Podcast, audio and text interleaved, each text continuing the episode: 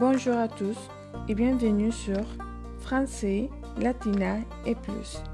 À la fin du podcast, n'oublie pas de vous ajouter, de partager et de nous rendre visite sur Facebook au groupe Les Français avec Yola avec Annie Craig.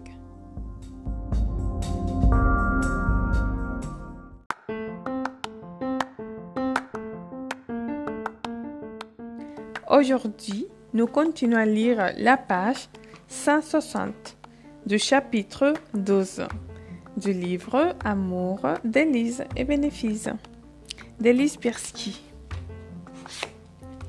À leur âge, l'amour, le sexe, certainement pas, elle avait pratiquement oublié la marche à suivre. Et l'idée de tout devoir réapprendre ne lui disait vraiment rien. Elle trouvait d'ailleurs que la situation serait ridicule pour ne pas dire embarrassante. Elle aurait aimé en parler à Bonnie. Mais ce n'était pas facile à nuit au téléphone. Il devait encore faire jour à Melbourne et elle pourrait toujours effleurer les sujets sans donner l'impression d'y attacher une importance exagérée.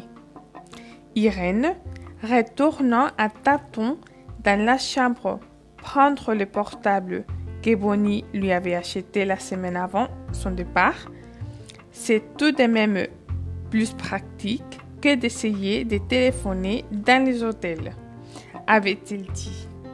Après avoir enregistré le numéro de téléphone de la maison, tout ce que tu as à faire, c'est presser cette touche. Marjorie ne ronflait plus et était même tellement silencieuse qu'Irène eut peur qu'elle ait tout simplement cessé de respirer. Elle se dirigea à pas de loup vers le balcon. Mais à nouveau, vrombissement des motos la fit sursauter.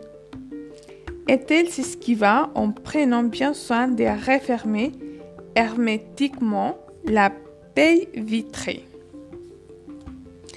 À son grand étonnement, Bonnie eut du mal à trouver deux places pour assister au dîner du Win, page 161, Win Club. Elle avait pensé que l'événement était si peu important qu'elle pourrait facilement réserver au dernier moment. Il était vrai aussi que l'arrivée de Will l'avait pas mal accaparé et le dîner était passé au second plan. Après le départ de son beau-frère, elle n'avait eu que deux jours pour s'en occuper. Désolée uniquement pour les membres et leur invité, lui répondit, d'un ton affecté, la secrétaire? C'est notre plus important dîner de l'année et nous le faisons en association avec trois autres clubs. Je les regrette, mais nous refusons tout personne étrangère au club. Question de sécurité. Nous y attachons une grande importance. Bonnie faillit lui répondre que non seulement elle était l'amie de l'intervenant, mais qu'elle n'envisageait aucune action terroriste. Elle avait longtemps vécu à l'étranger, mais ne n'avait pas pour autant oublié le snobisme de certains coteries de Melbourne. Assise dans la cuisine, elle tapait les crayons contre ses dents, réfléchissant aux personnes qui pourraient l'aider. Lorsque le téléphone l'interrompit, surprise, Bonnie reconnut la voix de sa mère. Cela faisait, faisait des semaines qu'elle ne l'avait plus eu au téléphone. Peu importe, chérie, dit Irène, alors que Bonnie essayait de se concentrer à nouveau sur leur conversation.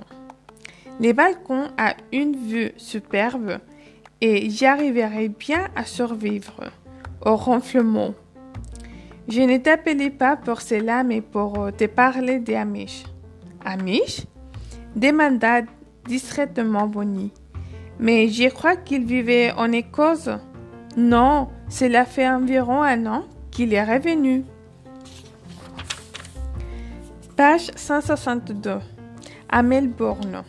Il est de voyage, mais je trouve son attitude quelque peu étrange. C'est-à-dire? Eh bien, je ne sais pas trop. Je vais te paraître ridicule, mais il semble, euh, enfin, euh, Marjorie dit qu'il me fait la cour. Tant mieux, affirma Bonnie en souriant. Profitons. Il a eu un silence. Ce n'est pas ça, Bonnie reprit Irène. Je me demande où ils vont venir. Tu n'aurais pas une idée, toi? Bonnie en resta bouche bée. Jamais Irène ne lui demandait son avis. Probablement qu'il apprécie ta compagnie. Avança-t-elle. Tu n'es tout de même pas inquiète. Il ne va pas jusqu'à t'importuner ouvertement. Non, ce n'est pas ça. C'est quoi alors? Je ne sais plus rien. Laissons tomber. Je n'ai vu pas t'inviter avec euh, ces détails. Et à la maison, ça va? Impeccable, lui répondit Bonnie, heureuse d'échapper au problème à Mich. J'aurai énormément de choses à te raconter à ton retour. Will est resté de nuit. Il t'adresse ses amitiés. Ah, mais j'y pense. Connais-tu par hasard des membres du Wing Club? Deux jours plus tard, Bonnie avait ses deux réservations grâce à l'intervention d'un de ses anciens collègues de son père, trop heureux de lui rendre ses services et de l'inviter à sa table. Elle fit un chèque de 300 dollars, les mit dans son enveloppe et page 163 et resta assise à tapoter nerveusement la table. Il avait des gens prêts à cracher 150 dollars par tête pour dîner et boire. Mais Fran, les clous de la soirée, ne recevait pas un sou. Elle demeura assise un long moment à réfléchir, prenant quelques notes pour organiser l'activité future de Fran. C'est seulement une heure plus tard que lui revint à l'esprit sa brève conversation téléphonique avec Irène. Elle se demanda si elle avait suffisamment prêté attention aux propos de sa mère. Soudain, son anxiété la reprit. Elle appela Irène sur son portable. Mais elle n'attendit que sa propre voix sur les messages enregistrés. Marjorie avait vraisemblablement cessé de ronfler et Irène s'était recouchée. En éteignant son téléphone, elle appellerait demain matin. En attendant, elle avait du travail. Il avait des années qu'elle n'avait plus élaboré des plans de développement. Mais ses conversations avec Will avaient été fructueuses. Avant son retour dans, une petite quinzaine, elle avait arrêté des objectifs pour pouvoir en discuter avec lui dans les détails. Bonnie se sentit tout excitée à cette perspective.